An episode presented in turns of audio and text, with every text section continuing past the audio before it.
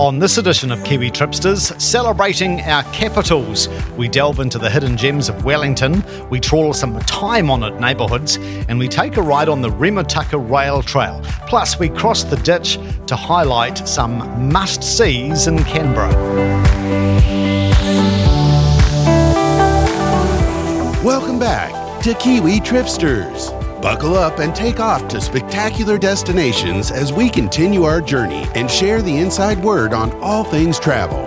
Whether it's luxury travel or backpacking on a budget, whether it's cruising or foodie trips, we've got you covered with top tips and tricks so you can have an amazing travel experience. And now, over to your hosts, Mike Yardley and Chris Lynch. Welcome aboard, Kiwi Tripsters. I'm Chris Lynch. I'm Mike Yardley. Good to be with you. Good to see you, Mike. Now, it's all about the capitals at the moment on this edition as we showcase some great holiday pursuits in Wellington and Canberra. Yes, we all love Wellington, but I think Canberra gets um, a very unfair rap. A lot of people think it's a bit of a man made snore fest, so we are going to challenge that perception today, Chris. Don't mind man made concrete jungles. I really don't. But, but first up, let's look at Wellington. So much to do there, particularly the planned European settlement. To have a look at Petone, uh, the harbour view from the foreshore. It is pretty special, Mike. I love it. I think it is one of Wellington's greatest views, particularly if you strike a bluebird day, you stand on that foreshore, you've got that dazzling panorama across the harbour to the city's skyscrapers and out to Mount Victoria. And I love the sense of history there, Chris, because it was here that our first planned European settlers came ashore in January 1840, spilling off the Aurora ship from the New Zealand Company. And it must have been such a wild time because Te Atiawa chiefs, they were there to welcome the new arrivals, and their great chief Te Puni actually supplied the new settlers with food, even helped build their houses for them. Um, but if um, it's been quite a tough time over the years in Petone. And early on, it was earthquakes and floods that took their toll and saw many of those early settlers start afresh in Thorndon.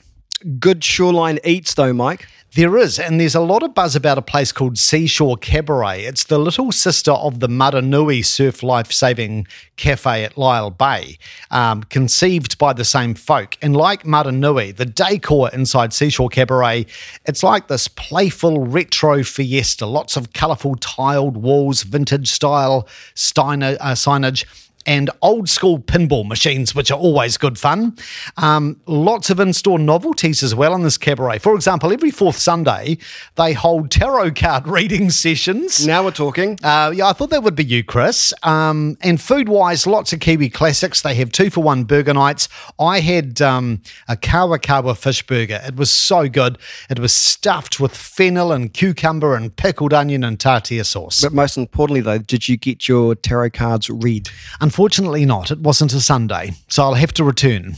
Uh, there is a Settlers Museum there too, which is supposed to be quite good. Did you check that out? It's really good, Chris. It um, is housed in the former bathing pavilion right on the foreshore at Petone, and it's like this little repository of nation building history. So they've got a really good display dedicated to Te Atiawa chiefs like Te Puni, and a replica of the steerage cabin from the Aurora ship, and you realize just how grueling those conditions would have been in steerage. But what really impresses is the museum does a really good job showcasing the plethora of factories that took shape in Petone only to close. So mm. you've got like car assembly plants, woolen mills, meatworks, tobacco factories, toothpaste and soap factories. and the convulsive effect of those factory closures in subsequent decades has really been like a hammer blow to Petone's fortunes. Um, so you really do get a sense of that. By the way, there's a really cool exhibition on there called Hatmosphere, and this is all about Hills Hats, which is a Petone powerhouse. And their client base is amazing. They supply all of the hats to the New Zealand Police, the Defence Force, the All Blacks, and then musicians like Fat Freddy's Drop and Ladi6. So it's a really cool it's exhibition. Cool. Yeah. Uh, how impressive, though, is Jackson Street? Well, I reckon this is the jewel of Petone, Chris. Uh, this heritage precinct, when I was living in Wellington back in the 90s, it was a dump. Jackson Street. It was like a dishevelled, down at heel dump. And its revival over the last 20 years or so has been sparkling. You would struggle to find a more irresistible street than Jackson Street in New Zealand. Um, and it's such a distinctly unique retail experience as well because they've got so many independents like Hills Hats and Knobs and Knockers. And the full length of the street is flanked with low rise heritage buildings. They are all governed by a very restrictive colour palette. And then lots of little nuggets like the Victorian era police station and jail museum. but it's the happy bellies, the grand procession of eateries that really serves up the eye candy. Speaking of serving, any food stop favourites?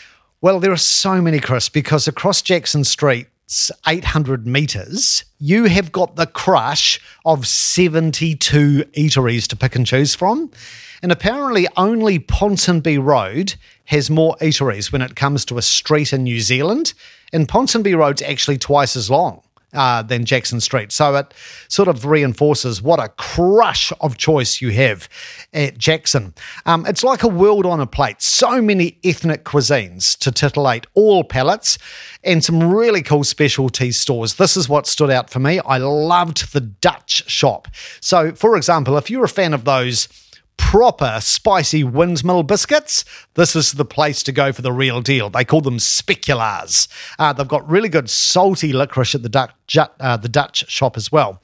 Um, my favourite place of all, though, would have to be entrees. Now, this is like a deli styled shop headed up by Stephen and Veldon Schechter. They began it with a desire to actually cater to South African expats about 20 years ago, but since, since then, the repertoire uh, just keeps evolving. So it's now totally global. You can buy the most crazy stuff here. For example, Persian candy floss uh, called Pashmak, Dulce de leche from Argentina.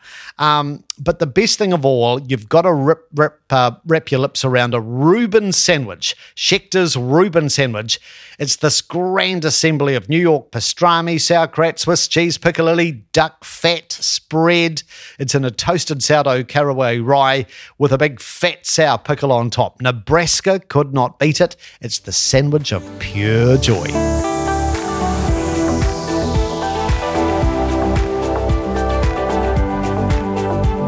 You're with Kiwi Tripsters as we continue to roam New Zealand's capital, Wellington, and its great neighbourhoods. We talked about the history of Petone. What about Thorndon?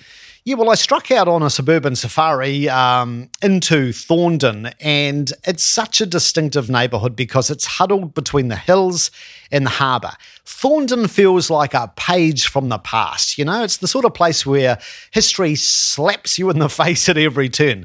And I popped into the National Library uh, to peruse He Tohu, which is a permanent exhibition of the iconic constitutional documents that shaped our nation. So, in the document room, you can see the original Treaty of Waitangi, the women's suffrage p- petition, this big scroll.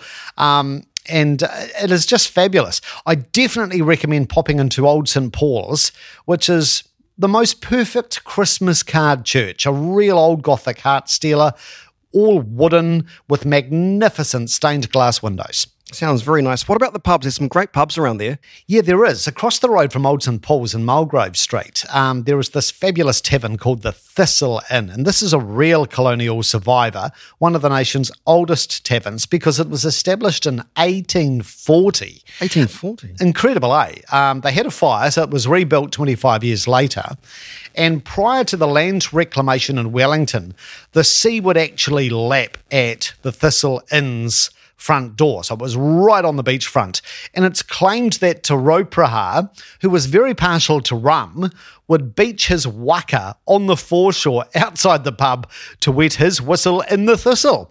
Um, another historic, as you do. You're proud of that. Another historic regular was Katherine Mansfield, and she actually wrote about the thistle in one of her stories. But it's this beautiful timbered pub with a roaring fire, really good gastro pub fare. By the way, I should mention also the backbencher because it's very well known in Thorndon, right across the road from Parliament. So if you've never been, it's definitely worth checking out the backbencher. They've got great cartoons and puppets inspired by the politicians, obviously. Um, and their menu is like a very witty um, showcase of political persuasion. So you could have a J. Collins pork belly for lunch, Chris, or an A. Little crispy duck breast. You certainly can't go wrong with a Tory tasting plate. That sounds good. That we've one of probably one of the most famous pubs in New Zealand. I'd say it? so, yeah. What about uh, Tinakori Road? Yeah, I love this main street of Thorndon because it's all about gorgeous old villas and cottages, and they're all festooned in heritage roses. It reaches right back to Wellington's European settlement. Very Some of those cottages are where the people who arrived in Petone sort of upped sticks and relocated. Um, and they've got these bronze plaques from the Thorndon Society emblazoning the uh, the fences of a lot of these cottages as you walk along Tinakori Road, and they give you a little bit of the backstory of who built the house and, and who lived in there.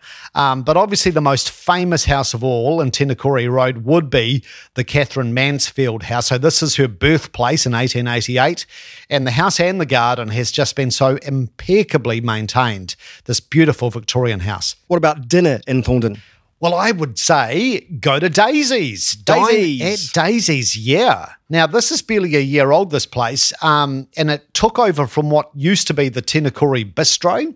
So the restaurant's been revamped and it serves a modern take on Kiwiana comfort food with classic dishes like uh, creamed paua on toast or slow roast lamb and mint jelly. Yum. The most ordered item is steak frites, which was apparently um, the thing to have when it was the Tinakori Bistro. But the whole restaurant now is like this nod to Aunt Daisy, the broadcasting legend. Oh, of course. So it's sort of like a very snugly dining room, very homely furnishings, a really nice atmos. Um, and you can bring your own wine there for a corkage charge. Just ahead, we take a ride on the Rimutaka Rail Trail and we cross the ditch, as we often do, to chat about Australia's capital city. Stay with us.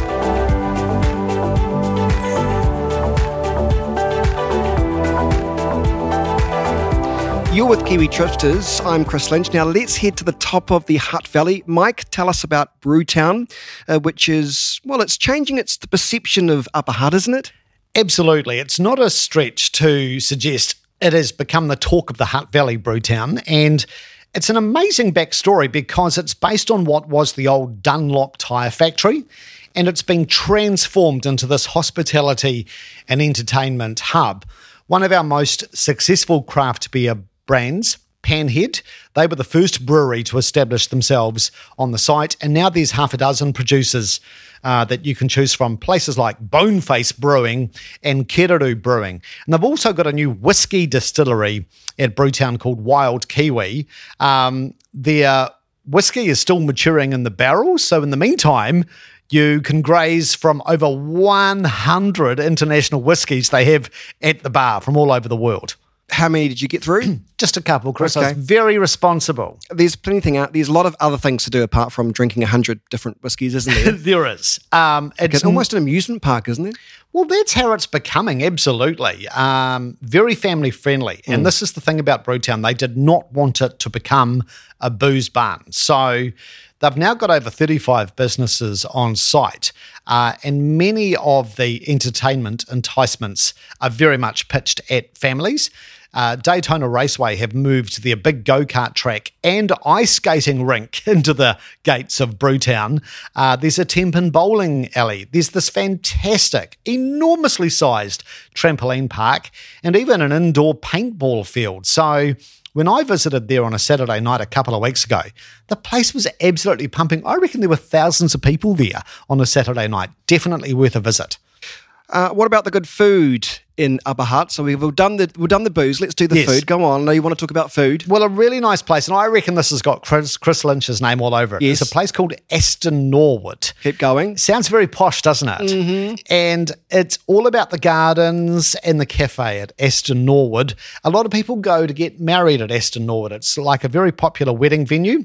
Um, I was there for the late autumn blaze, so uh, that was just gorgeous. But it's uh, also a really popular place to go in spring. They've got 400 cherry blossom trees there, Chris. Nice. So very insta friendly. This place.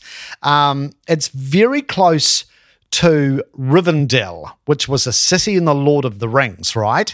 So their cafe me- menu sort of leverages off that with um, a Middle Earth theme. They do this amazing Middle Earth breakfast, which is just the most lavish pile of goodness. Uh, that's definitely worth checking out um, as a as a weekend brunch spot. I was going to say no Ewoks were harmed in the making of that, but not Ewoks. What are they? Um, Hobbits. thank you. Uh, Ewoks is Star Wars, Yeah, isn't it? Yeah, different movie. And better. Yeah. Uh, personal opinion. Now, is this all close to the Rimutaka Incline Trail? It is. Now, I headed up to the Kaitoke Summit, which is about two minutes from Aston Norwood in Upper Hutt. And that's the starting point uh, for the Remutaka Incline Rail Trail. This is a blockbuster trail. It's an absolute heritage heavyweight because what you're doing is you are riding the route of the old railway, including that outrageously steep incline that hauled trains up and down the Remutakas from Featherston. The thing which is amazing, Chris, is if you do it from Upper Hutt, it is such an easy ride because you are already really high up in the Remutakas from the Kaitoke starting point. So it's quite a flat ride uh, to the summit, and you go through lots of tunnels and across gnarly old bridges. And without wishing to sound virtuous, as much as I love an e bike, I actually went old school and knocked off this 18 kilometre track on an old fashioned standard mountain bike, Chris. you didn't. Yes. So, and therefore, was it tough going? No, and this is what really was the most enjoyable aspect to it. It was such a breeze um, because, as I mentioned, uh, yeah, the trailhead at Kaitoke is already very high up, so it's a very gradual gradient to reach the Remutaka summit. And then you've got the downhill thrill ride as you barrel down the Remutaka incline to Cross Creek by Featherston. And the gradient is 1 in 15. Um, so it is like a downhill slalom. You are just constantly on your brakes as you go down the incline. And then you get a shuttle back from the Wairarapa side uh, back to Kaitoke and Upper Hutt. It's a gobsmacking rail trail. Uh, lots of families were doing it when I was out there. Um, it's a must do.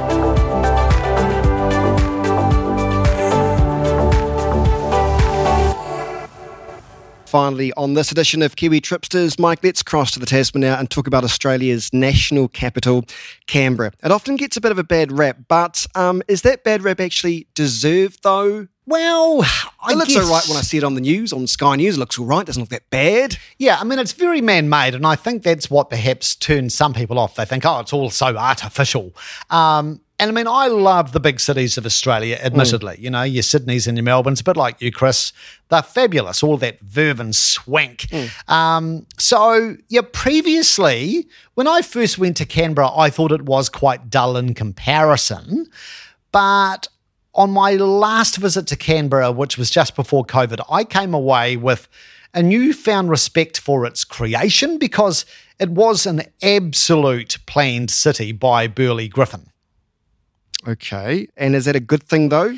Well, I think so, because if you go up to the Mount Ainslie lookout, it is a revelation in the fact that Walter Burley Griffin's winning entry in the global competition to design the capital becomes all very self explanatory from that lookout because his wife was a very handy artist with the paintbrush.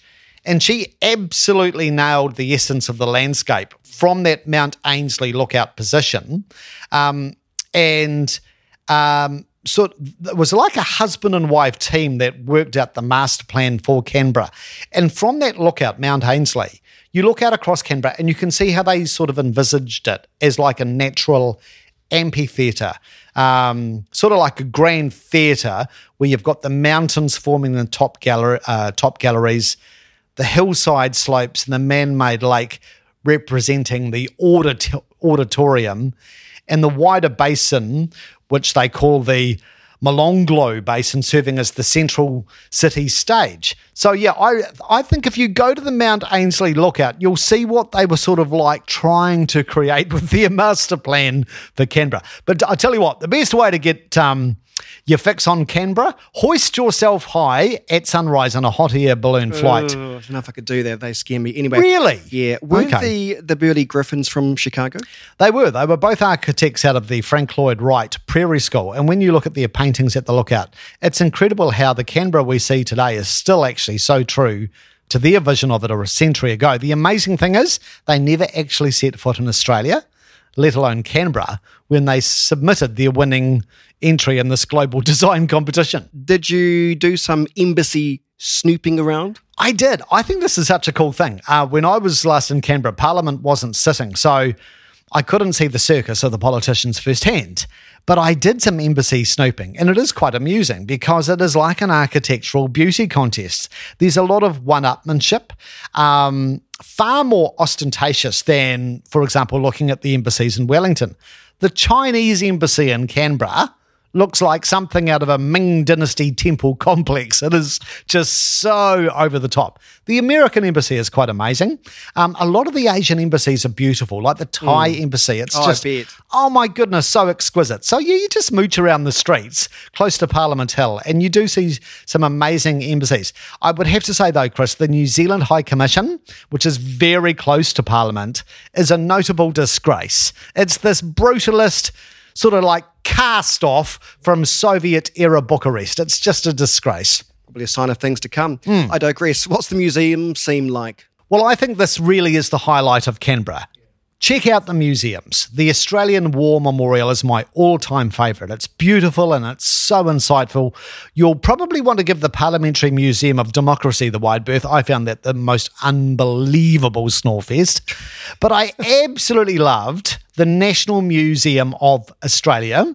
If there's one reason to go to Canberra, this is it. And it's interesting that they took their design cue from Te Papa. So it's very informal. It's got a real mass market sort of appeal. It's not snobby. And they do a guided highlights tour, which is a great way to get a quick dip with some of their greatest hits. Any particular eye grabbers? Obviously, the Parliamentary Museum wasn't one of them. No, indeed. Well, at the Australian Museum, the National Museum of Australia, what I loved is what they call the First Australians Gallery. And it's like this hit parade of famous moments, notorious moments in Australian history. So in the gallery, you'll see the Holden prototype from 1946 you'll see Azaria Chamberlain's black dress. Now, this is the dress. Wow. That prompted speculation that Lindy always dressed her baby in black uh, because she was evil. Um, the entire Chamberlain collection there. It's quite controversial, but it's so compelling. Did you see the dingo? No, I didn't see the dingo there. Okay. Um, I think they're still trying to find it, are they not? I was particularly excited, Chris, to clap eyes on Phar Lap's heart one and a half times heavier than the average horse's heart. It's enormous. And testing on that heart indeed confirmed he had been poisoned with arsenic prior to dying in the United States. So, yep, the heart is in the museum. Um, it's actually the most requested object visitors to the museum want really? to see. It's a bit odd. It is. By the way, outside in the forecourt, don't miss the Garden of Australian Dreams. Now, this is a symbolic landscape where every footstep you take is the equivalent of traveling 100 kilometres across the Australian heartland. I thought that was quite cool. Thank you. Didn't Lonely Planet recently rate Canberra as one of the world's top 10 cities. So they somebody did. must be onto something. They did. This was just a couple of years ago, and yeah. it did raise a lot of eyebrows at the time. It's actually what prompted me to go back to Canberra just before COVID. And I reckon the reason they did it. Um, is because of Canberra's flourishing foodie scene. And they've got these buzzy new precincts in Canberra, which are reshaping the city's reputation. My favourite is a neighbourhood they call New Acton, and it's been transformed with amazing street art, masterpiece architecture. Um, there is this building which I love, and they call it the Nishi Building, and it looks like a forest of vertical gardens. And it's also home to the most Instagrammed staircase in Australia, as if an old sailing ship has blown itself apart with thousands of wooden beams flying straight at you. If you Google Grand Stair Canberra, you'll get an idea. It's now housed inside what they call the Ovolo Nishi Hotel. Okay, take me just finally to some tasty bites, please, before well, we go. I'm going straight to the dessert, Chris. Canberra does great desserts. Good. Two amazing stops. A place called Frugeley, which is all about ice cream alchemy, wacky and wonderful things with ice cream. Um, and I also checked out a place called Patissez, who do these amazing calorie busting freak shakes.